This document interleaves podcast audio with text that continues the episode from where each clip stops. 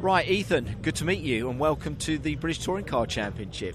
Yeah, um, it's a very exciting spectacle, and uh, I can't can't wait to get in the car again.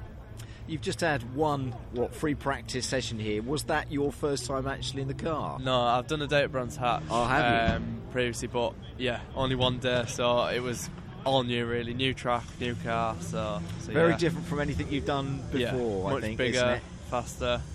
So Was it? And you're 17? Is that Yeah, right? 17. 17. I had to look at my stats, which is incredible, isn't it, for someone of your young age to be involved in a championship like this? But uh, I say it's a dream come true. I'm sure that it is. yeah, definitely. Ever since I was sort of a young boy, I've always always wanted to be in the touring cars or be involved in some way. But to do it at 17 is just phenomenal, really.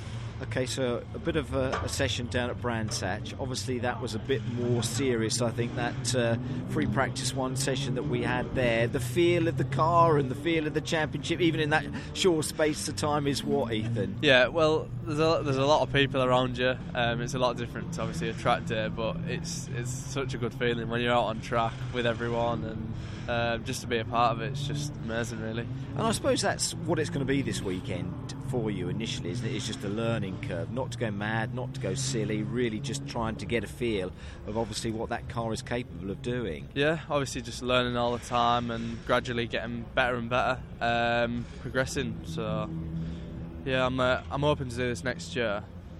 That's the plan. Yeah. When did this all come about? I love the thought of the first phone call or communication to say, right, you're in the car. Yeah, well, I did the Team Ars scholarship at the start of the season. Yeah, well so- done on that. Was it 100 odd people you, you beat and for that, I wasn't ended it? up winning. So it came about at Rockingham. We're speaking to Tony, and he offered us a drive for the last two rounds. Um, so we, we You didn't take that opportunity, yeah. No, Yeah. definitely And not. There's a lot of people in the garage, and it must be great to see your name on the side of the car and in the same pit lane with all of these fantastic drivers. yeah, it's just just amazing, really. Um, I'm just loving it, absolutely loving it.